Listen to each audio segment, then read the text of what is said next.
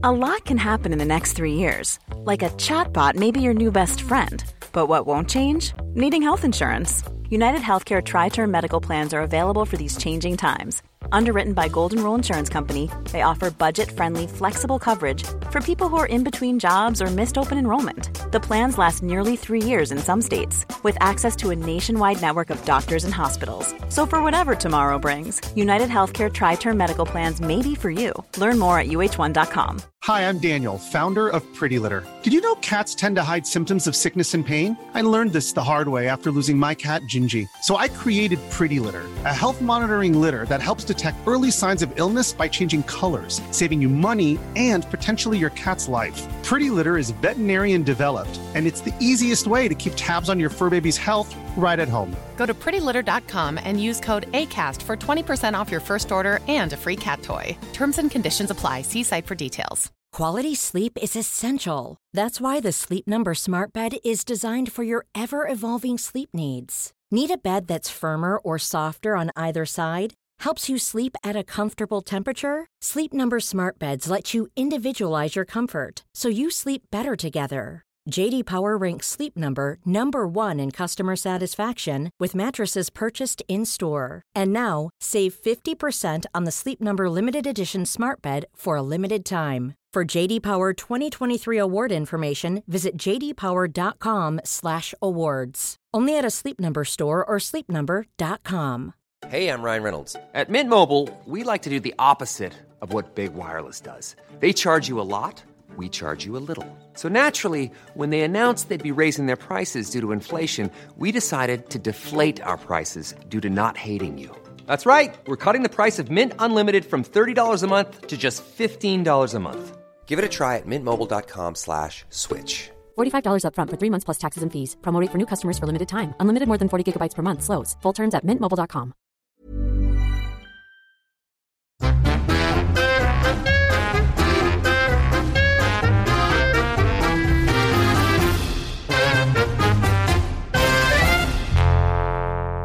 Välkomna till podden Inte din morsa med mig, Sanna Lundell. Skulle jag säga det där? Nej, det ska du inte. Och eh, dig. Vad roligt det är att, att jag så länge i mitt liv trodde att så här gamla pilsnerfilmer, 40-talsfilmer, att folk pratade så då. Gjorde de inte det? Ja, välkomna hit och dit. Nej, det, var det, liksom, den inspelningen snabbades ju upp lite, lite grann. Ah. Så det är liksom Minikini-smurf. Förlåt ett tag, skulle inte jag kunna få vara med på ett hörn? Följden är visserligen bra, men eh, hur skulle det gå med vår ynka kamen om inte hans läckerheter balanserades på något vis?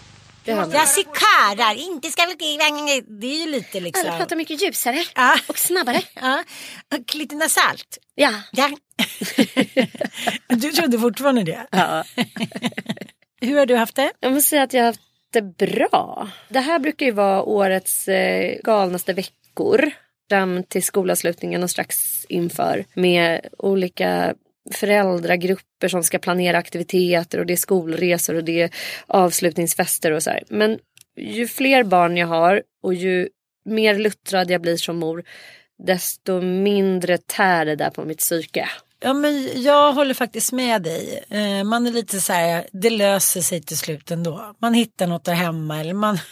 Jag kör lite grann samma stil som varenda man har kört i alla Mm. tider. Det är alltid några andra glada gamänger som älskar att kasta sig in i sånt där och Mm. ordna det. Och de gillar ofta eh, i sann medberoende anda att eh, sen bli, vara, agera bittert ibland och, och slänga ur sig ah, det är bara vi som fixar och det är bara kvinnor i den här gruppen Mm, och så vidare. Så här. Och då brukar jag säga till dem att så här, ja, så därför som kvinna så vägrar jag att gå in i det där spelet. Mm. Så nej, jag har gjort ett aktivt val att avstå överdrivet engagemang beträffande klasskassor och fixanden och ordnanden och inköpanden av presenter och så vidare. Men- så men- mansstilen, den förordar jag. Ja, ja, det gör jag också tyvärr. Jag har precis skrivit en krönika om det och eh, gjorde då lite research. Men bland annat researchen, har er man gjort några resor ensamma med era barn någon gång? Fråga nummer ett. Fråga nummer två, har er man skickat ut inbjudningar till kalas någon gång? Ja, men hon skickade bara ut inbjudan till sin dotters kalas till papporna. Spännande. Superspännande och eh, hoppades väl lite ändå liksom av utvecklingens vingslag. Att det inte skulle vara så liksom, att hon inte skulle bli så nedstämd av resultatet som hon blev. Det var liksom ingen som svarade. Sen till slut när hon påminner en gång till då var det någon pappa som svarade liksom. Men så kände hon bara så här. Nu kommer man till det där dilemmat att visa för sin dotter. Så att, ja, nej, det, det, jag skickade iväg den här inbjudan till papporna så det blev inget sex år gammal katastrof såklart. Eller sätta igång med, med liksom, eh, tjatröster. Så här, Hej, det är ingen som har svarat. Så här, Snart går kalasset upp, jag måste ändå veta. Eller skicka det till mammorna. Vad tror hon gjorde? Skickade mammorna. Det är det här som är problemet. Att jag tror att vi är så vana vid det här att vi har resignerat. Liksom gå tåg till fotbollen. Det är liksom papporna, alltså, på många ställen är inte ens papporna med. Och sen så nu har jag gjort den här galoppen då om, om det finns några papper som har åkt någonstans med sina barn själva. Och det börjar stammas, nu pratar vi inte om liksom pappor som har barn som är två år utan det är liksom pappor med barn som är så 18 och 20 och 22. Ja men det gjorde jag. Jag åkte upp till fjällen och sen någon gång. Och, men det gjorde du inte. Alltså, då var ju din mamma med. Alltså själv med någon killkompis eller något sånt där. Eh, En annan kille skulle åka nu. Hans eh, barn är 20 och 22 för första gången. Verkligen så här grevens tid. Och någon var så här, ah, men jag har ju varit i Gotland där själv. Nej, men, och alla pappor börjar liksom stamma och inser så här, nej men gud jag har inte det. Mm. Och då tänker jag, då var det någon mamma som sa, men vi kanske inte låter dem och så här, vi kanske bestämmer allt med semester och vi har vår gemenskap och vår sociala sfär så vi har liksom 15 väninnor som är så här, gud ska vi åka till Mallis, gud ska vi åka till fjällen. Men det stämmer ju inte. Jag tror att det finns en stress i för pappor att åka själva med sina barn, att de inte ska klara av det. Alltså faktiskt bokstavligen inte klara av det. Ha med sig grejer, kanske gå på flyg och tåg. Eh, och sen när man kommer dit, hur ska det vara då? Och vem ska stå för myset? Mm. Vem ska se till att det liksom eh, är bra stämning på planet och tas med allt från lekböcker eller kanske lite äldre. Vem ska välja middagen? Vem ska se till att det liksom tänds ett litet ljus på balkongen? Jag tror bara att det är en, en, en känsla i deras kropp att så här, det här kommer inte bli bra. Eller jag, jag kan inte hitta någon orsak. Vad är det som är så svårt? Är det, är det vårt fel? Jag, jag kan inte se det. För, då för att vi då planerar resor, då kan inte de planera en resa eller? Ja, men jag tror bara att det är, vi är fostrade i generationer till det här och det är roligt att du nämner det här för att vi eh, jag kom ju precis lite så här rosig om kinderna efter att ha suttit en stund i min bil i väntan på dig eh, och har då avslutat ja, hälften eller en tre fjärdedel av Anna Björklunds kvinnomanualen äntligen som har varit slutsåld överallt. Men så fick jag faktiskt den i mors dagpresent av Olga som Jag jobbar i bokhandeln. Ja, du fick den av Anna. Signerad. Ja, trevligt för dig. Så jag måste säga något bra nu. Nej, men Anna skulle nog, om hon hade beskrivit den här situationen så skulle inte hon tycka att det här var ett dugg märkligt utan hela hennes eh, idé om kvinnor respektive män är att det finns biologiskt medfödda skillnader där kvinnor då i eh, eh, självklart då ska stå för myset. Och det är någonting som vi är gjorda för och ämnade för och är bättre på och tycker mer om skulle hon nog troligtvis säga.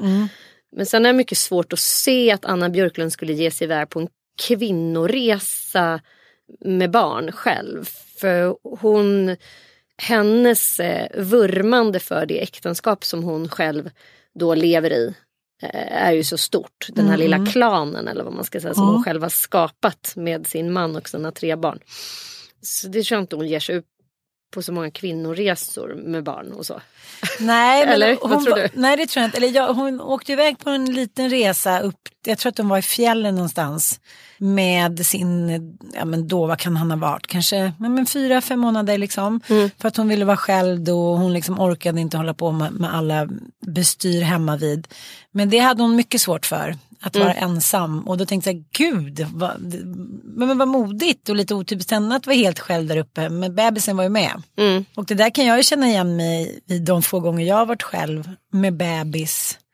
Eftersom jag tycker att min bebis är jag. Så Mm. det blir inte så som att jag är med någon extra. Utan jag är ju med bebisen och mig själv. Vi är ju ett när barn är sådär små. Mm. Så det är inte så här, åh här sitter jag med bebisen. Då kan jag vara själv. Jag kommer ihåg att jag skulle öva en gång på att inte då gå ut från lägenheten och gå hem till någon på middag. När jag bodde Jag skulle göra en, liksom, en tavelvägg, jag skulle göra ditten och datten. Men så slutade det med att vid så här, sjutiden så då hade jag redan gjort det. Satt upp den här tavelväggen, läst någon bok och liksom, då var jag så uttråkad så då gick jag ändå på en middag. Mm. Med bebisen. Nej, men det är det det alla människor verkar behöva så mycket tid för att liksom fixa och greja. Man gör ju, man betar av och sen får man ju göra annat på något sätt. Jag vet inte. Mm. Men boken i alla fall, du har läst tre fjärdedelar. Mm. Den handlar ju väldigt mycket om att människor inte klarar av den moderna världen som vi har skapat enligt Anna. We need to go back to nature. Sen handlar det ju väldigt mycket om att hon är så övertygad om att hennes livsval och det hon har landat i nu vid 32 års ålder eller 31 års ålder. Det är väl därför hon har skrivit den här boken för hon tycker sig ha svaret och lösningen på kvinnors, eh, lidande kvinnors eh, eh, alltså umbäranden. Det här, Så här kan ni göra så kommer ni må bra. Hon tar ju på sig en ganska stor roll. Liksom Kostym. i att, en kostym. Att, så här, titta på mig. Eh, jag ser väldigt många likheter med Anna Wahlgren. Eh, fast de har väldigt olika approach. Men eh, det är någon slags så här, den stora urmoden. Lyssna på mig. Jag kommer här med eh, en manual. En räddningsplan. För, en räddningsplan. För alla er vilsna får som har missuppfattat allt lite grann. Mm. Jag ska inleda med att säga att jag älskar ju Anna Björklund och jag vill slå mig själv lite grann för bröstet för jag tycker jag var en utav dem som uppmärksammade Della Q kanske först i den här podden faktiskt. Ja. Så har jag ju så många gånger hyllat dem för deras eh, analyser och deras eh, förmåga att eh, lyfta andra perspektiv. Och jag tyckte att de har haft enormt uppfriskande röster eh, i en tid som har varit så jävla så konsensusstyrd, enkom. Alltså det var, varit väldigt snäv. Och då tänker jag framförallt på den här kaxiga Cissi Wallin-feminismen som ju var allestädes eh, eh ensamrådande under en stor del av 2000-talet, liksom när Olga var liten. Och, och det var så här, varenda kvällstidning skulle ha en kaxig Linda Skugge-lik kolumnist. Och I'm sorry to say, men jag är ju en av dem som också jobbade då som kolumnist på Aftonbladet och blev headhuntad efter att jag började skriva lite vassa texter i min blogg med tyckanden om olika saker som kanske inte representerade då mainstream-tyckandet. Och då blev jag ombedd att vara krönikör där, vilket jag var i fem år. Så jag känner igen mig väldigt mycket i eh, hennes här upproriskhet och att man ser olika strukturer och vill sticka hål på olika bubblor. Jag har längtat efter den här boken. Men, Men, men jag är besviken. ja, jag ser det på dig. Ja, för jag, eh, jag har hållit henne så högt och jag, jag har tänkt så mycket större om henne. Eller jag vet att, jag hoppas att hon skriver en till bok där hon får använda hela sin kapacitet. Men den här boken tycker jag liksom är lite utav ett havsverk. Den håller lite liksom poddens eh, dramaturgi. Det vill säga att man slänger sig lite grann och man man saxar liksom teoribyggen och bara så här, ja men man, man lite grann som här att man så här, inte är så jävla noga med källor och vad man har hittat sina teorier och var man har hittat sina tankar och idéer ifrån och så. Och det är liksom så en podd ska vara. Den ska vara fri i formen och så här hög i tanken och det, det ska få tyckas vitt och brett och, och så. Tycker jag. Det är därför jag älskar poddar. När det sammanfattas i en text så här så tycker jag, alltså då ställer jag mycket högre krav. För jag vet att när man sitter och, och arbetar med en bok eller man sitter och jobbar med en text eller en akademisk text. Liksom, då har man ju möjlighet att sitta och slå i källor. Alltså det finns en helt annat utrymme för att läsa om, att formulera, att göra mer och så vidare. Och det hade jag önskat av henne. Men, det, Eh. men hon har också, jag kan känna igen mig i det där att hon har skrivit boken mellan amningspass typ. Mm. Anna har liksom en timme på mig. Jag, jag kan förstå att boken har byggts upp som den har gjort och det är några recensenter som har skrivit också att det är som att lyssna på en podd fast Mm. i bokform. Eh, inte lika kritiska som du men jag har inte läst hela boken. Jag menar inte att det är en ursäkt att man inte kanske gör eh, Nej, men det kan vara uppfriskande. Sen vill jag säga inledningsvis att det som är bra med boken och som jag gillar det är att hon har en egen röst, Anna Björklund. Och det märker man ju, märkte redan när hon gjorde Della Q. Alltså, så att hon har ett, ett eget sätt att tänka och formulera sig och ett eget sätt att... Ja, men hon har hittat en egen röst och det tycker jag är viktigt. För att man... Eh, och det, det är många som är liksom har vassare analytisk förmåga än vad hon har. Men de har ingen egen röst så deras röst försvinner lite grann. Men det gör inte hennes, den etsar sig fast och man stör sig. Och just att jag läser en bok som jag eh, lämnar ifrån mig och är så störd över. Det är någonting uppfriskande och härligt med det. Och jag tror att det är många som gillar det med henne. Att hon så här har förmågan att eh, få en att bli obekväm om man stör sig. Och hon tar plats och sådär. Men det som jag tycker är kanske främst som jag tycker är så deppigt med hela hennes teoribygge. Det finns tre punkter som jag tänker liksom att jag, som jag har fastnat lite vid. Och det som jag kanske tycker är mest deppigt, jag såg en intervju med henne som jag läste. Där hon, eh, rubriken var så här, jag har strävat efter manliga dygder i hela mitt liv. Mm, mm. Och att det på något sätt var så här, men det är ett falsario. Att så här, den, den feministiska skola som hon blev fostrad i på något sätt av samtida eh, feminister som eh, Fittstimsgänget typ. Eh, Cissi Wallin-gänget, Lady Damer-gänget och så vidare. Hela genusteori-gänget. Det var, ju- handlade ju väldigt mycket om och det är ju även så här 68-vänstern och grupp, grupp 8 och det handlar väldigt mycket om så här, skaffa dig själv manliga dygder. Se till att du har en egen ekonomi, fuck off kapital, gift dig inte, eh, rätt till heltid för alla, dagis och så vidare. Liksom. Hon som menar- de sen alla typ helt gick ifrån. Mm.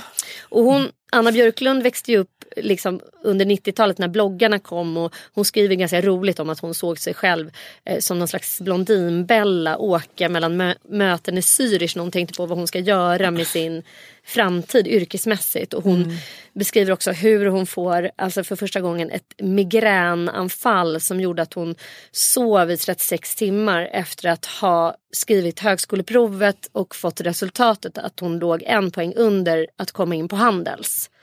Så så höga krav hade hon på sig själv. Att så här, jag ska gå på Handels, jag ska bli någon slags så här, vd-bossmänniska, åka till Zürich och ha portfölj och åka med någon aluminiumresväska och en stor Louis Vuitton necessär och vara så här businesswoman alla Blondinbella. Lite så. Ja. Så det fattar man att hon är så färgad och präglad av liksom internetets eh, liksom, idéer om lite mamakvinnan. Liksom. Man har en unge som någon nanny tar hand om och så åker man runt så. Det, det, det där är vi också Jo men som alla har gått ifrån. som alla har gått ifrån. För nu är det ju liksom allestädes eh, närvarande då det här hemmafru-idealet som Sofia Wood, eh, Elsa Billgren, eh, underbara Klara och även Anna Björklund anammar.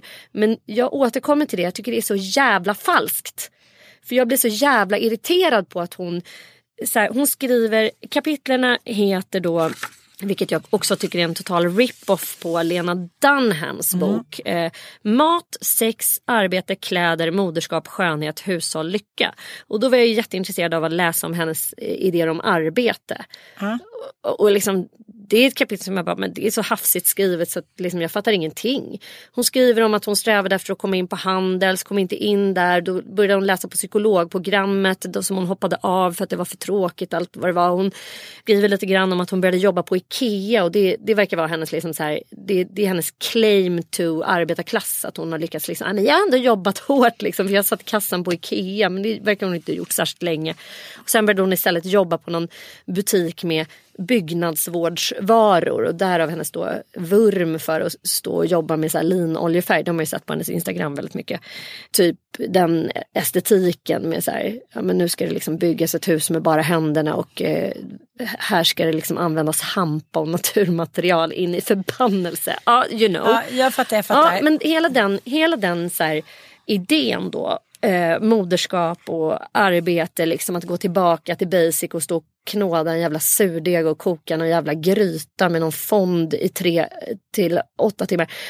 Ja, det gör du säkert Anna Björklund, men det hon mest gör, hon skriver också att så här, jag och min man, vi jobbar tre eh, glada timmar om dagen sen vi tog semester med våra två små barn, genom, åkte tåg genom Europa och tog in på något hotell med hyrde något hus av någon amerikansk filmskapare, I don't know. Och sen, eh, de behöver bara jobba tre timmar om dagen var. Mm. Mm. Nice. Nice för henne. Men jag känner bara så här, det är lögn. För du sitter ju och jobbar hela tiden Anna Björklund. Med dina poddar, med dina krönikor. Jag har själv skri skrivit krönikor och du har också skrivit en bok här nu. Eh, det finns ingen som jobbar så hårt som du just nu. Som är, är i rampljuset, gör intervjuer, sitter nu och gör, har gjort eh, tankesmedjan i P3 plus att du har dina små barn eh, samtidigt. Och eh, jag tycker att det är ett falsarium att låtsas som att så här, nej, men det är jag med mitt lilla enman, mitt, mitt småföretag. Så här, nej, du har en jättestor maktfaktor i svensk media just nu eh, låtsas inte om någonting annat. Aha, du, du, menar liksom att man gör upp... Det har jag sagt en... om underbara Klara ja, också. Att, så här, här står jag och bakar Aha. mina bullar. Jo men Mm. nu ska du ta 23 instagrambilder.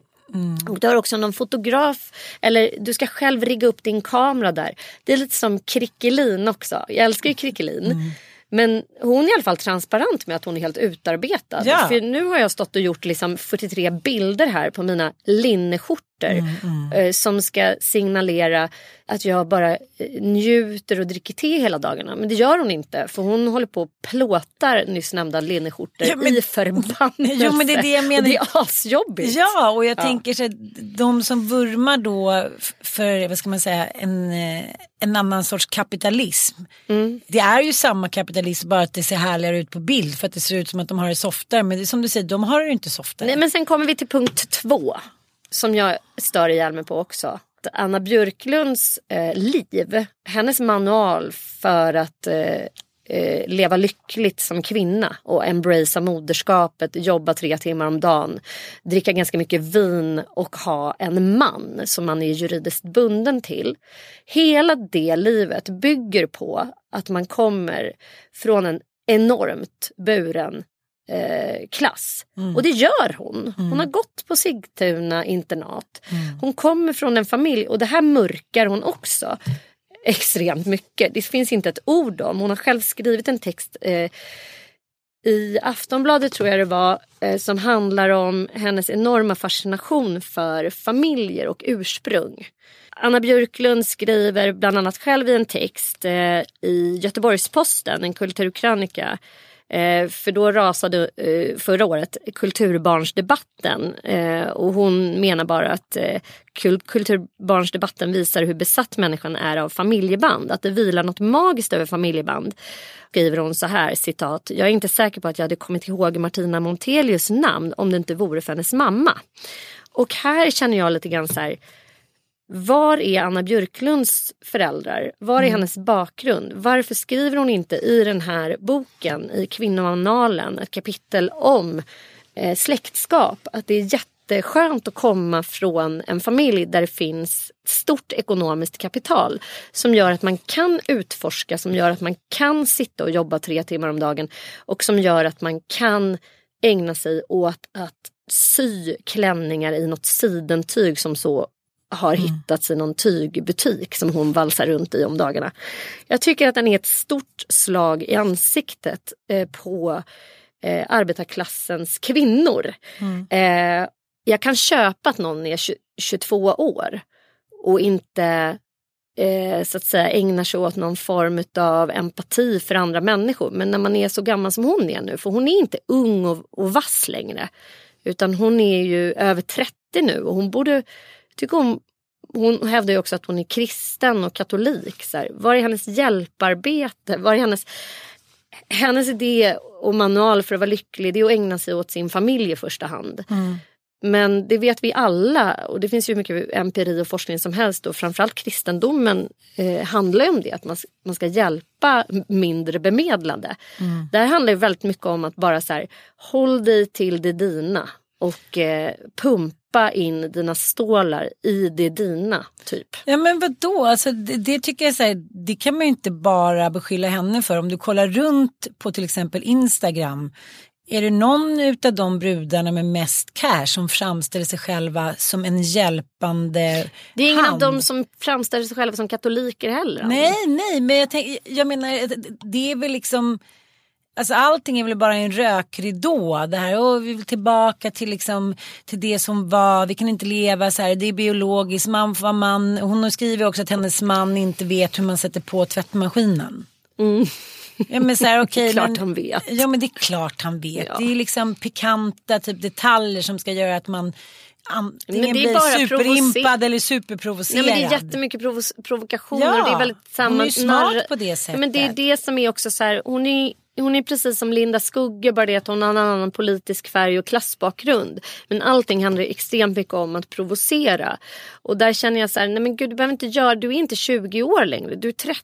Alltså Jo, du, jo, du men- är, hon är mycket, jag tycker hon är mycket mer förmögen än så intellektuellt. Jag fattar, men då, liksom, om till exempel Cissi Wallin och hon, om de skulle berätta då hur de lever, hur pri- privilegierade de är. Mm. Då, då kan de ju liksom inte stå på barrikaderna heller. Jag tänker så här, all cred åt Lady Damer som bara säger min snubbe tjänar massa miljoner Mm. på att liksom sitta och göra jävla dataspel. Give me half of the money man. Mm. Men Cissi Wallin, jag har aldrig sett henne skriva någonting om den här rika mannen, den här feta våningen på Södermalm och de här sommarhusen hit och dit. Den, de liksom, de, det är som du säger, det finns ingenting att läsa om deras bakgrund. Den har de raderat. Ja och Sissi hon vill ju claima fortfarande sin arbetarklassbakgrund. Att hon kom från Uddevalla tror jag hon kommer ifrån. Och det, är liksom, det passar inte, det är så här, finn fem fel. Om man ska vara så här vänsterfeminazi så är det jätteproblematiskt för henne att hon är ihop med en Men var inte dataspelsmiljonär. det då om du inte tycker att det går Nej, ihop med eller, eller vadå? typ, var i alla fall transparent med Ja. det som Lady Damer. Att så här, det finns ingenting för henne. Det är klart, och Lady Damer har ju blivit ganska ifrågasatt. Att så här, men varför skriver du så, så här, vänstervridna texter när du lever? Hur kan du ens uttala dig om arbetarklasskvinnor när du aldrig... Du, du har typ inte jobbat på x antal år. Du är hemmafru och försörjd av din man. Men lite grann är det också med Anna Björklund att så här, en annan del som jag tycker att hon missar. För hon är ju extremt intresserad av status och in och utgrupper. Det märks att hon har läst socialpsykologi och fastnat väldigt mycket vid de teoribyggena. Och väldigt mycket så här Foucault. Men hon missar lite grann, grann Bourdieu, om vi nu ska liksom titta på en annan fransk filosof som jag bara känner att så här, varför nämner hon inte det? För att Anna Björklund kom ju från en överklassvärld och har blivit fostrad då in i någon slags så här handelshets. Typ så här, ett gäng moderater som ska bli v- Ladyboss vd, Blondinbella, liksom den världen. Och genom sitt äktenskap med Kringlan Svensson så fick hon inte bara en man som hon blev juridiskt bunden till utan hon fick också tillgång till kulturellt kapital. Och i den här överklassvärlden där det är liksom Tesla-bilar, panoramafönster som hon själv skriver och människor som bara är intresserade av pengar. Där är det mest onåbara och det enda som på något sätt kan glittra till lite extra i dessa människors ögon. Det är det kulturella kapitalet.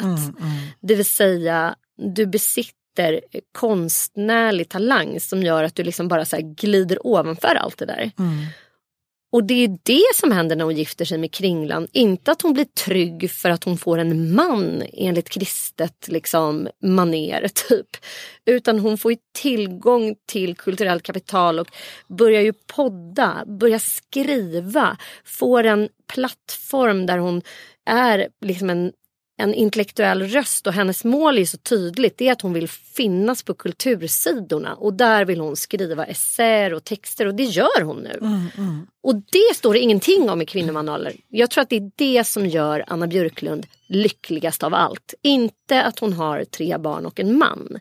Utan att hon har en röst som väldigt många lyssnar på just nu. Jag tror att det är det som gör att hon upplever en enorm sån eh, känsla av eh, trygghet och rymd. Eh, att vara unstoppable. För det är hon just nu. I egenskap av sin penna och sin röst.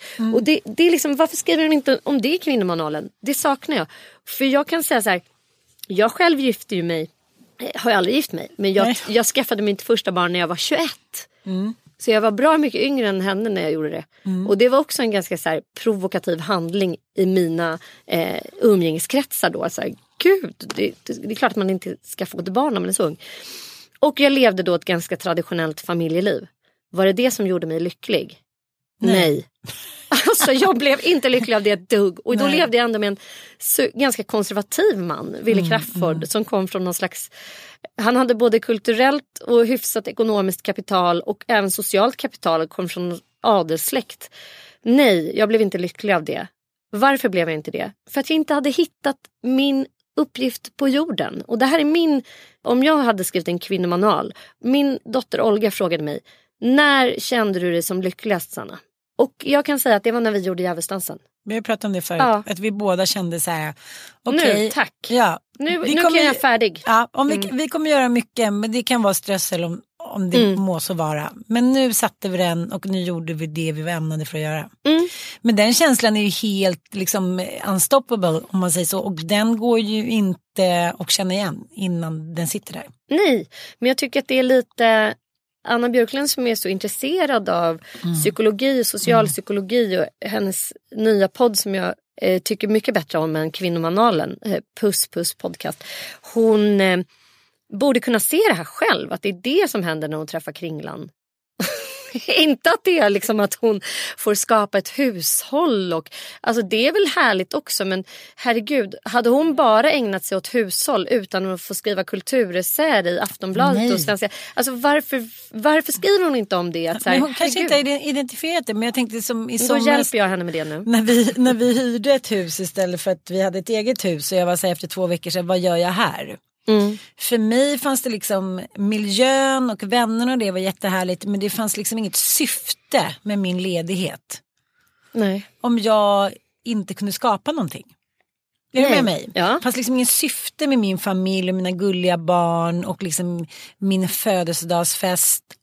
Om det inte var en miljö som på något sätt utvecklade mig. Både, ja, både intellektuellt men också liksom att skapa någonting. Men, men det jag tror är att hon skriver ett kapitel om när hennes liksom, ungdomsår när hon och hennes kompisar hela tiden bantar. Mm. Hon Det känns pratade vi om lite förra gången. Ja, det men- var det enda du inte kände dig hemma i. Ja men att, att, att det känns allting. Jag, det här är ju också när man kommer från en annan bakgrund att mycket är rituellt. Mm. Ja de liksom svalt sig liksom i hela veckorna. Sen på lördagen då fick de träffas och äta.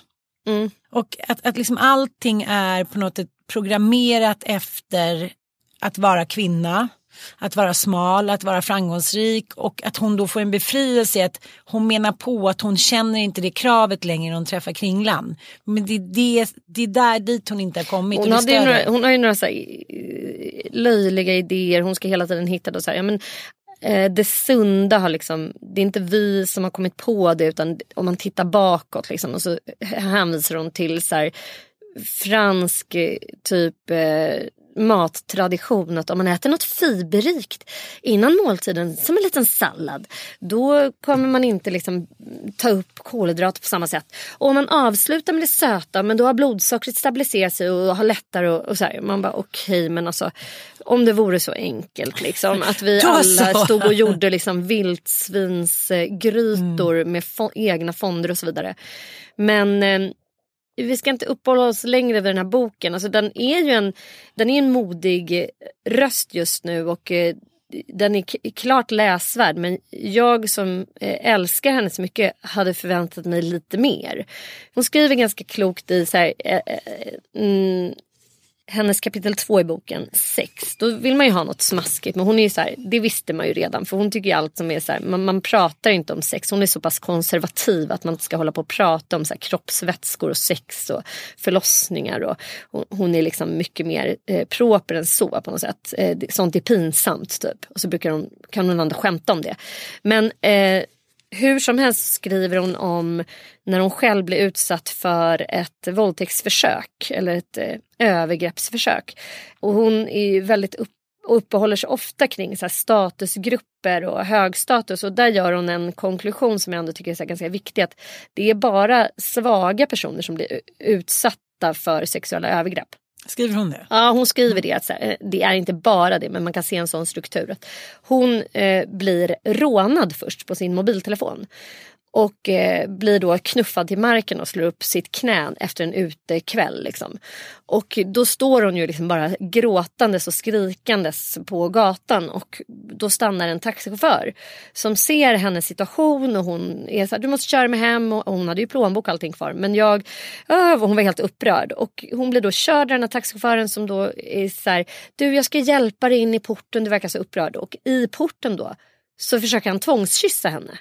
Och det menar hon är, hon tar det som ett exempel på hur eh, våldtäktsmän, hon skriver också om att hon känner en våldtäktsman. Hon har gått i samma klass med, eh, som en person, det är väl troligtvis en, en internat då kompis.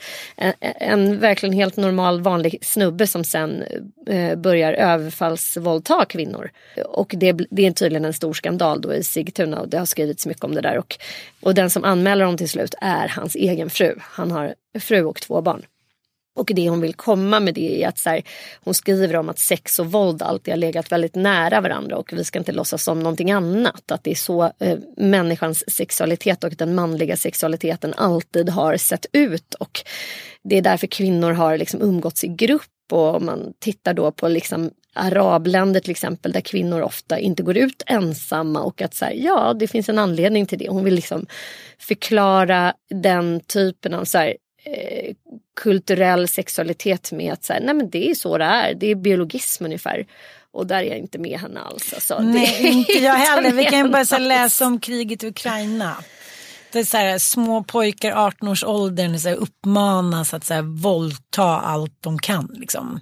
Det, var ju, mm. det var ingenting om de skulle varit i Ukraina och gått i skolan och någon skulle kommit in så här, ja men ikväll när ni går ut då är det carte blanche för att supa ner och våldta varenda brud ni ser. Då skulle inte de göra det. Nej. Alltså jag tänker att så här, sexualiteten i sig såklart kan ju vara våldsam. Men jag tänker, alltså vi har ju ganska civiliserat samhälle just nu. Ja. Det finns... Alltså... Men det, återigen, så här, är, vi, är vi dvärgschimpanser eller är vi schimpanser? Och, eh, mm. hon menar att om man tittar på historien så har liksom, eh, våld och sex alltid gått hand i hand och att vi är liksom eh, avlade i generationer på det. Och det kan ju säkert ligga någonting i det. Att män som har liksom ägnat sig åt så här, våldtäkter i krig och sånt har fått reproducera den typen av gener. I don't know, vi ska inte snurra in oss för mycket på det. Men hon är ju liksom besatt av att förklara mänskligheten och våra beteenden, kvinnors respektive mäns beteenden med biologism. Och eh, ja, jag tycker väl att eh, hon hade kunnat eh, höja det eh, ytterligare några nivåer. Amen. Life is full of awesome what ifs, and some not so much, like unexpected medical costs. That's why United Healthcare provides Health Protector Guard fixed indemnity insurance plans to supplement your primary plan and help manage out of pocket costs. Learn more at uh1.com. Ready to pop the question? The jewelers at Bluenile.com have got sparkle down to a science with beautiful lab grown diamonds worthy of your most brilliant moments. Their lab grown diamonds are independently graded and guaranteed identical to natural diamonds, and they're ready to ship to your door. Go to Bluenile.com and use promo code LISTEN to get $50 off your purchase of $500 or more. That's code LISTEN at Bluenile.com for $50 off. Bluenile.com code LISTEN. Mom deserves the best, and there's no better place to shop for Mother's Day than Whole Foods Market. They're your destination for unbeatable savings, from premium gifts to show-stopping flowers and irresistible desserts. Start by saving 33% with Prime on all body care and candles. Then get a 15-stem bunch of tulips for just $9.99 each with Prime. Round out Mom's menu with festive rosé, irresistible berry chantilly cake, and more special treats. Come celebrate Mother's Day at Whole Foods Market. One size fits all seemed like a good idea for clothes. Nice dress. Uh, it's a it's a t-shirt. Until you tried it on. Same goes for your healthcare. That's why United Healthcare offers a variety of flexible, budget-friendly coverage for medical, vision, dental, and more. So whether you're between jobs, coming off a parent's plan, or even missed open enrollment, you can find the plan that fits you best. Find out more about United Healthcare coverage at uh1.com. That's uh1.com.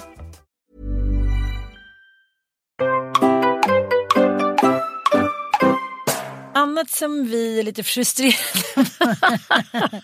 Nej men hela innehållet i den här podden är väl kanske den liksom undermedvetna ändå kan vi kanske säga för att vara lite snälla dubbelmoralen. Ja, och så här, eller det, vi kan, Eller det är väl liksom så här, men- att vara oförmögen om sitt eget privilegium. Ja, det är väl det som är ja, grejen. Det säga, att Mm. så här, it comes with a privilegium att kunna uttala sig eller ställa vissa krav. Och eh, jag vet inte, nu, det var ju du som berättade för mig att Tuva Novotny och nio Mm. har gått ut med en liten pamflett om hur hon då eh, ställer sig emot och eh, vägrar spela med i eh, samtidens skönhetsideal och skönhetshets. Mm. Dels har hon ju ingen Instagram. Mm. Eh, för att hon inte vill bli påverkad av det. Att hon, skulle, hon sa jag skulle må så illa på mig själv om jag liksom såg mig själv på Instagram. Mm. Man bara okej. Känslig tjej. Läxa upp oss bara, läxa upp oss bara. Eh, och hon, ja men redan, var det inte 2007 typ? 2009. 2009 första gången där hon skrev då, ja men vad jag förstod ett, ett öppet brev. Mm. Till eh, liksom stylister och fotografer och sådana som skulle intervjua henne. Att hon eh, skulle inte ha några andra kläder än de hon skulle kunna tänka sig ha privat. Det fick vara en vardagssminkning. Hon skulle liksom inte ha något för sexigt eller liksom för ja, grandiost. Hon gjorde ett manifest. Ja. Ska vi läsa det eller? Eh, Ja, alltså 2009 så blev det här, det här, jag kommer faktiskt ihåg det här att man bara what? Hon gjorde då uppror mot dagens skönhetsideal genom att vägra stylas på bilder. När de förväntar sig att man ska vara glad, pluta med läpparna och visa hud känner man sig som en reaktionär surkärring säger hon i senaste numret av Filter. Hon eh, skapade då någon slags, som du säger, öppet brev eller ett manifest. Varje gång hon ska intervjuas och fotograferas för en tidning så skickar hon sitt manifest till tidningens redaktör. Och där gör hon klart att hon inte låter sig stylas. Hon gör inga första sidor och eh, ja, hon vill inte liksom att någon ska klä ut henne och hon vill inte ha mer än eh, vardags, vardags eh, sminkning. Och eh, jag minns ju precis som du tror jag, att Tuva Novotny utsågs till Sveriges sexigaste kvinna av tidningen Café eh, år 2000. Mm. Kan plåtningen av bilderna på henne där ha givit upphov till eh, känslorna i hennes manifest? Ja men vi har väl pratat om det här förut att, eh, att hon ställde inte hon något krav på att de där bilderna skulle plockas bort sen efter liksom, några år. Det är i alla fall oerhört svårt att hitta bilderna eh, från då kaféomslaget och plåtningen. Men hon har ju ändå uttalat sig, hon har kört den här linjen ett bra tag. Att hon eh, vill inte, hon är ju då aktuell nu med sin egen film som heter Diorama. Men kan vi bara prata klart om den här bilden. Det är Mm. väldigt vackra bilder. De är svartvita. Hon har en tanktop. Hon ser ut att vara ganska liksom omakead. Men vi måste säga till, allas försvar år 2000 så var det liksom en ära att hamna på omslaget café. Men det, är lite som att så här, äta kroppkakor utan smör. Eh, Alltså, så här, varför ställer man ens upp då? Mm. Ja men för, det är så här hela tiden eh, å ena sidan men å andra sidan. Mm. Man vill vara med men man vill ställa. Det är väl det också när man tillhör den högsta kasten och är liksom respekterad av så många då kan man ju också ställa väldigt höga krav. Mm. Det är ju väldigt få kända kvinnor i Sverige som skulle kunna ro hem det där manifestet utan att få så här 300 tomater kastade på sig och så här hatmejl. Så Vem tror du att du är? Men så finns det den där högsta kasten som liksom lite garbolika kvinnor som eh, kommer undan med det där. Och jag tänkte på det, jag var på en studentskiva igår och då var Lena Endre där. Mm. Hon är ju liksom världens vackraste och eh, har ju varit med i många år och alltid varit underskön. Och står också emot liksom, tidens då ideal med botox och operera sig. Och hon spelade in några nakenscener då i den här filmen som Camilla Läckberg har skrivit. Mm. Mm, just ja. Precis, hon spelar ju mot Alexander Karim. Mm. Men mycket het och härlig man. Men knappt 40 då när de spelar in det här. De blir då instängda på ett hotell. Mm. Och kan bara då umgås liksom. De får inte träffas för de vet inte vad det är för pandemi. Om, om man kanske dör av att, eh, att träffa varandra i real life. Så de, liksom, de är bland de sista som har överlevt och de har haft råd att här, ta in på det här hotellet de här sista dagarna då som liv, liksom, världen kommer att existera. Och då är det en, en jättehet sexscen då där de hånglar bakom en glasskiva med varandra. Mm. Och sen har de ju sex på riktigt och det är liksom ingenting som är förskönande. Det är klart att det är. Det är alltid förskönande på film och det finns alltid smink och dit. Men om man ska liksom mäta med dags med vår världssyn på hur människor ser ut så är det liksom väldigt naket. Det, det är en kvinna i 60-årsåldern som ligger med en man i 40-årsåldern. Och jag kommer ihåg att jag själv blev väldigt förvånad. Att jag var Mm. så här, men gud, men f- det där var väl inte schysst mot henne liksom. Ska han ligga där och vara typ ung, het och snygg och hennes liksom varenda närbild, por och rynka och ska liksom skär, närskådas. Men så tänkte jag så här, men det här är ju bara någonting som har skapats de senaste tio åren.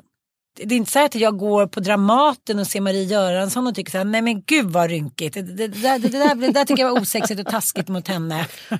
Och för i många tv-serier nu så ser man ju inte en känsla förmedlas längre. Mm.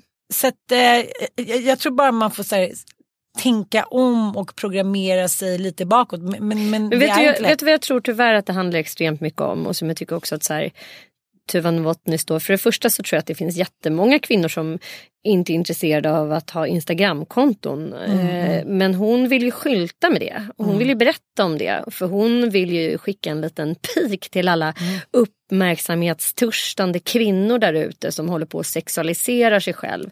Som Plus att det, 40 eller? ja, och Ja. Det, det, ni som tillhör den lägre kasten och håller på med den här skiten. Typ.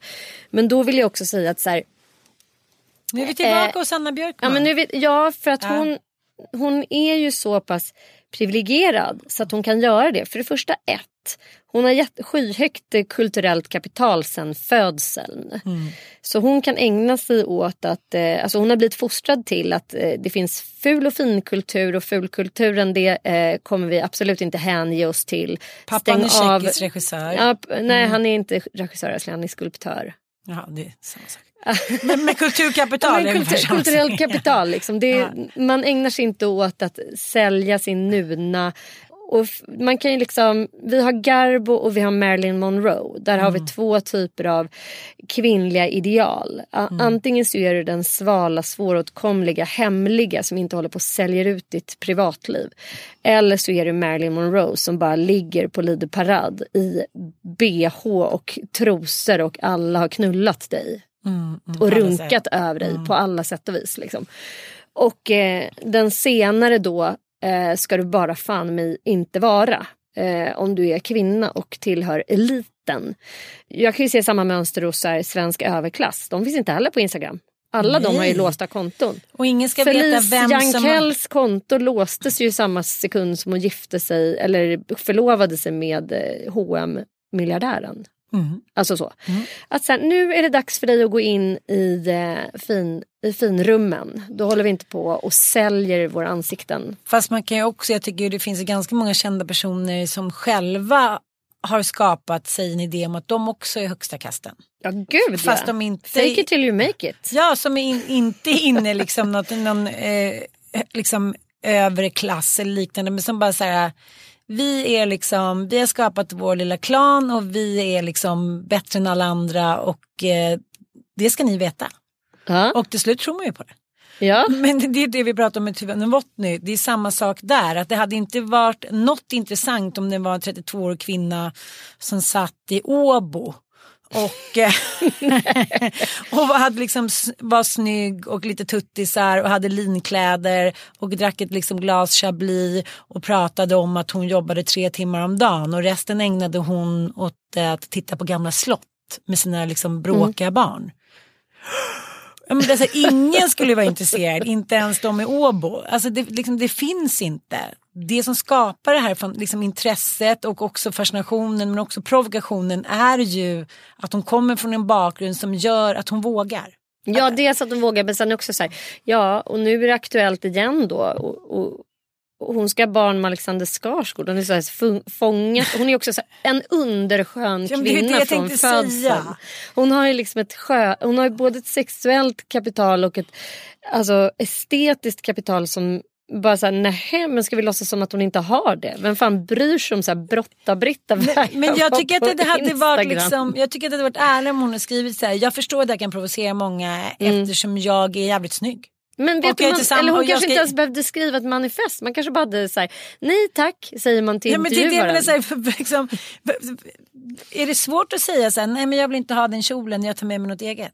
Ja, Varför eller- ska detta manifesteras? Jag tänkte så här, i söndags var jag på, eller i måndags var jag på nationaldagsgaloppen. Mm. Det var ju så roligt. Jag hade, en liten hatt med flor hit och dit. Jag var rädd för att du skulle utveckla galenskapsspelintressen. Nej, nej, jag spelar inte. Trav-Ann. Nej, Anita spelade, hon blev galen direkt. Men nej, det där tycker jag det är för krångligt för mig. Jag vill gå fram med min hun hunka och säga så här. Det blev sexan och sjuan, hålla på att sitta och spela på liksom, nej, inte över nätet. Men då tänkte jag så här, tänk om Babben Larsson hade skickat ut ett manifest nu när hon liksom har gått ner i vikt och börjat intressera sig lite för kläder och sådär. Skrivit så här, hej det här är, ja och det är Babben. Eh, Vad vet du älskling? Det är Babben Larsson. Jag, är liksom, jag kan nästan faktiskt naila de flesta dialekter men gotländska det går Det inte. går inte, jag jag tror att man måste liksom ha vuxit upp där i alla fall på somrarna. För Hanna Mm. Widell min kompis hon sätter det, hon är ju så bra. Ja. Babben Larsson, ja. Tänk om hon hade skickat ut det manifestet. Nej men det är så här, allting faller ju på sin egen rimlighet. ja det gör det. Att så här, vi vet, du kan skriva det för att alla kommer respektera det för att du är underskön, du ska gifta Just när det kommer från henne så är det liksom bara så här, Det är som att någon tar tre kilo salt och Ja, häller vet, i vanliga så här, dödliga rub människors it sår. in Rub my- us ja. in your fucking Precis. salt with your privileges. Ja.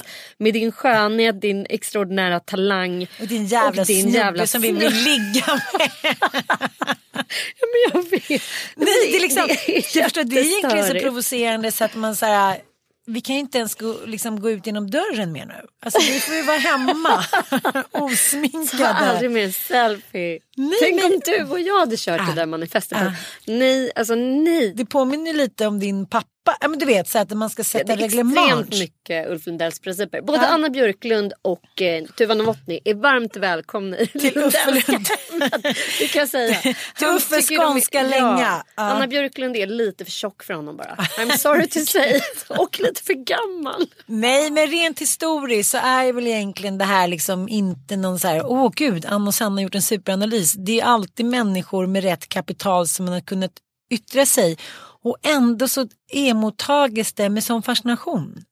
Det är det som fascinerar mig, att det är så här, ja, jag precis. menar, att säga så här, är jag har sa försökt där. mig på de manliga dygderna. Men det gör hon ju fortfarande, eh, Anna Björklund, genom att säga att man älskar eh, att lajva hemmafru och vara mamma och älska moderskap och sånt där. Då får man ju männens gillande så det bara står härliga Precis. till. Alltså gud så många moderatmän som står och applåderar och som är så här, och så många kristdemokratmän och så många konservativa som är så här, äntligen en kvinna som är kvinna på riktigt. Har både tuttisar och äh, gillar att städa. Gillar att baka bröd och tydligen städa och många skrattar barn. åt sin man som inte kan sätta på en tvättmaskin. Problemet är Du, vet, du, att du förstår hur många röster hon har vunnit på den ute, liksom, ute bland eh, kalsongerna. Ja, men, Ja, men det men kan- problemet är ju att Ja, hon nej. luras eftersom hon ju i merparten av all vaken tid inte ägnar sig åt surdegsbröd utan åt att Precis. skriva intelligenta texter. Mm, mm. Och det vill hon inte låtsas om i kvinnomanualen. Tycker Nej, jag men alltså, det, jag, jag har aldrig sett någon som jobbar så hårt som hon. Hon är Nej. med i varenda Hon är med överallt tidning, nu. Nyhetsmorgnarna. Och hon visar också. Det är inget så här, nej nu ska hålla lite, där behöver de inte hålla diskretion. Nej. Nej, där kör vi på. Men eh, det är fascinerande att, att, liksom, att vissa kvinnor och män kan skapa sig en persona som är så lukrativ och liksom, men ändå ouppnåelig. Men det är lite grann samma som Martha Stewart. Ah, Alltså hela hennes program och lite grann så här Oprah Winfrey också. Det är så här, hej vi är kvinnor, Mm. vi älskar kvinnliga saker, vi älskar att samtala. Och sen bara, jag, jag kan tänka mig att vara flugan på väggen i Oprah Winfreys liksom, liksom hem. Jag tror att hon är så despotisk, hon har så mycket kontrollbehov. Det enda hon gör är att ägna sig åt sitt eget värv. Alltså hon är ju arbetsnarkoman gånger tusen. Men utåt sett så, så har hon liksom en helt annan approach. Hon har, hon har skapat ett varumärke som bygger på att hon är liksom en mild... Purpurfärgad kvinna. Ja, men verkligen. Och det, Martha Stewart är likadan. Ingen är- har ju suttit och jobbat så hårt på sitt imperium som henne. Nej herregud. Jag lyssnade ju om på en dokumentär om henne. Mm. Helvete vad hon har liksom nailat alla detaljer Mm. i sin lilla bok. Där hon då... hon var ju först... Eh, hon jobbade på börsen. Kvin- kan vi Ja, säga York. kvinnorna som låtsades att de inte jobbar. Precis. Mm. Jag önskar Ja, jag önskar att jag vore... Jag önskar Ja. att det vore tvärtom. Ja, Kvinnorna med. som låtsades att de Ja. jobbade men fick vara lediga hela tiden. Det ska vara vårt mål med nästa... Men är inte det lite Isabella Löwengrip? Jo, Att hon sant. låtsades som att hon jobbade men gled bara runt. Jo men alltså, vi eh, skulle ju liksom- inte klara det för vad skulle vi leva av? Nej men vi har ju tyvärr, ja, men det, och pappsen har ju säkert gjort mig arvslös nu. Våra senaste Vi får åka dit med en liten bysse. Och man säger, förlåt oss Ulf, förlåt oss. Nej men jag, jag blir också lite avundsjuk, förstår du? Att, är så här, att de, de har inte den där rädslan i sig. Det där handlar ju väldigt mycket om ens dagligdags mående. Om man vågar ställa krav. Om man vågar se sig själv som någonting som liksom ska uppmärksammas och respekteras. Och jag har läst flera liksom briljanta texter av Anna Björkman. Hon är ju väldigt fascinerad över det eh, intrikata spelet som sker mellan liksom, kvinnor börjar redan i sandlådeåldern.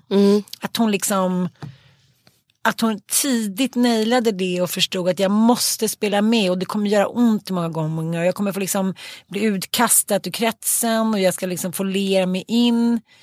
Det, det är det som jag tycker också på något sätt om, omringar den här typen av kvinnor. De känns väldigt ensamma. De verkar inte ha så väldigt många nära vänner. För det är också sen när man läser om Martha Stewart. Kvinnan som hon grundade företaget med. Hon åkte ut illa kvickt när det började gå bra. Ja men hela, genus, hela, hela genusteoribygget eh, går ju ut på att det patriarkala samhället har gjort kvinnor till konkurrenter främst. När man tidigare har varit en sammanhållen grupp av storfamiljer där man verkligen har varit liksom så här, kvinnorna håller ihop och så kommer männen som så här, jägare och kommer och går och typ sätter på.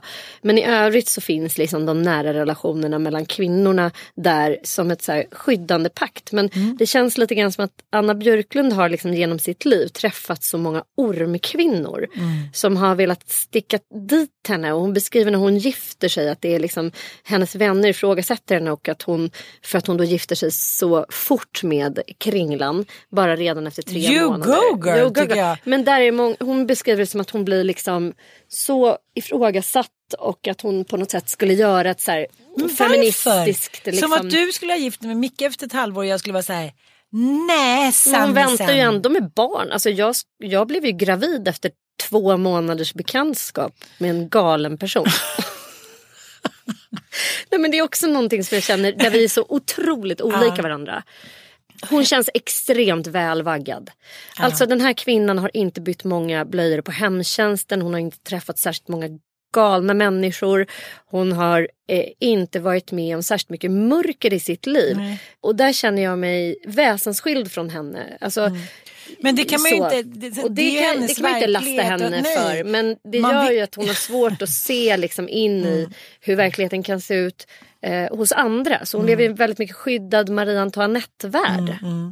Absolut, men jag, jag tycker det är väldigt talande för många kvinnor som skaffar sig sin lilla liksom innersta krets. Och sen går de inte utanför den för då blir det bara galenskap och liksom eh, förstörelse och ja. Så att de håller sig och så går de in och ut i den här liksom vänskapen. För jag tycker det är ganska intressant också när, när i intervjuer när hon blir ifrågasatt och varför hon gick ut med eh, Moa Wallins graviditet innan Moa hade gjort det. Mm. Och därför är också den här känslan av att så här, ja, men det är så det är mellan kvinnor. Alltså förstår du, ibland så måste man då förekomma men det handlar ju... För ett, någon hon- form av, det ska liksom någon balans i Det är väldigt hämnd. mycket så här mean girls. Ja. Hela det. Jag skulle inte vilja vara en del av det där kompisgänget. För jag gud. tycker det känns som att de liksom så hugger varandra med kniv bakom ryggen så fort det går. Så håller man sig lojal med sin man eller sin pojkvän eller sin kille. Ja, Och men- jag känner bara så här, mig så ohemma i det där. Alltså, Jag tänker att mina kompisar, du inklusive, och mina närmsta vänner som jag har haft sedan jag var tio år gammal. Nej men de, jag har liksom ingen rädsla för att de ska Nej. vilja sticka mig i ryggen Nej. eller vilja mig illa. Och om, man, om någon av dem uppriktigt ifrågasatte varför jag blev gravid efter två månader och skulle bilda familj med en uppenbart galen människa. Jag skulle ju inte uppleva det som ett hot eller som att någon Nej. var misogyn mot mig. Jag skulle ju uppleva det som uppriktig oro. Det är inte så här att någon ska försöka klättra över mig statusmässigt. Nej, och bara Och skvallra. bara skv- eller liksom Förstår vilja mycket jag skulle mig kunna skvallra ont eller älskling? så. Förstår du hur mycket jag skulle kunna skvallra? Nej, men förstå, nej, jag, Nej, jag jag tycker det är sorgligt att hon har haft hemska vänner. Ja, helt och jag enkelt. tycker att det, det verkar vara liksom någon röd tråd för de här kvinnorna. Att de känner sig bara trygga. För Med den en som man man. känner sig allra mest trygg med det är ens barn. För de känner man så här, nu kan, Mm. de, de kan ju inte överge mig. Då måste jag vara liksom en riktig bad ass mom.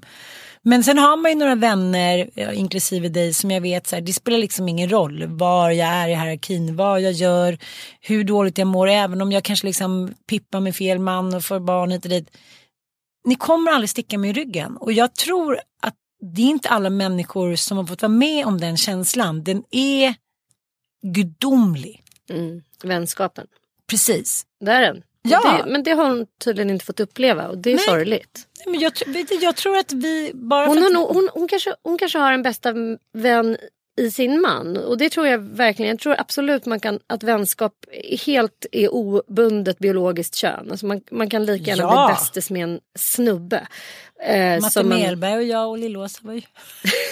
ja, men, eller Nej, hur? det tror inte jag heller. Nej. Men jag tror att man vet. Man vet om man vet. Mm. Att den här personen kommer aldrig svika mig. Nej. Och det tycker jag man kan säga till skillnad mot män. Jag har aldrig litat 100% på en man. Det skulle aldrig falla mig in. Nej, där tror jag vi har ett biologiskt. Ja, så Ja. då är man ju dum i huvudet. För när man lägger alla eh, ägg bokstavligen i samma korg, hur bra har det gått? Okej. Hörrni, eh, puss ja, och kram. Tack för att ni lyssnar. Ja. Och hoppas inte ni tycker att vi är kvinnofientliga nu.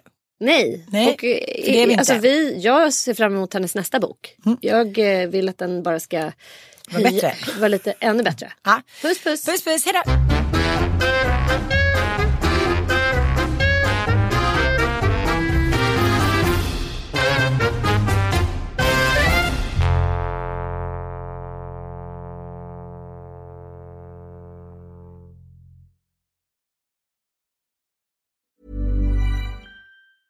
Mom deserves the best, and there's no better place to shop for Mother's Day than Whole Foods Market. They're your destination for unbeatable savings, from premium gifts to show-stopping flowers and irresistible desserts. Start by saving 33% with Prime on all body care and candles. Then get a 15-stem bunch of tulips for just $9.99 each with Prime. Round out Mom's menu with festive rosé, irresistible berry chantilly cake, and more special treats. Come celebrate Mother's Day at Whole Foods Market.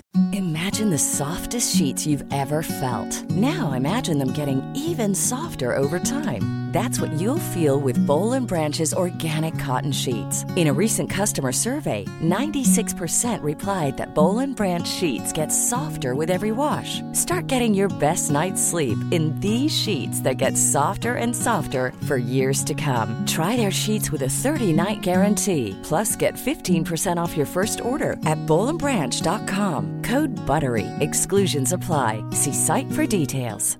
Planning for your next trip? Elevate your travel style with Quince. Quince has all the jet setting essentials you'll want for your next getaway, like European linen, premium luggage options, buttery soft Italian leather bags, and so much more. And is all priced at 50 to 80% less than similar brands. Plus, Quince only works with factories that use safe and ethical manufacturing practices. Pack your bags with high-quality essentials you'll be wearing for vacations to come with Quince. Go to quince.com slash pack for free shipping and 365-day returns.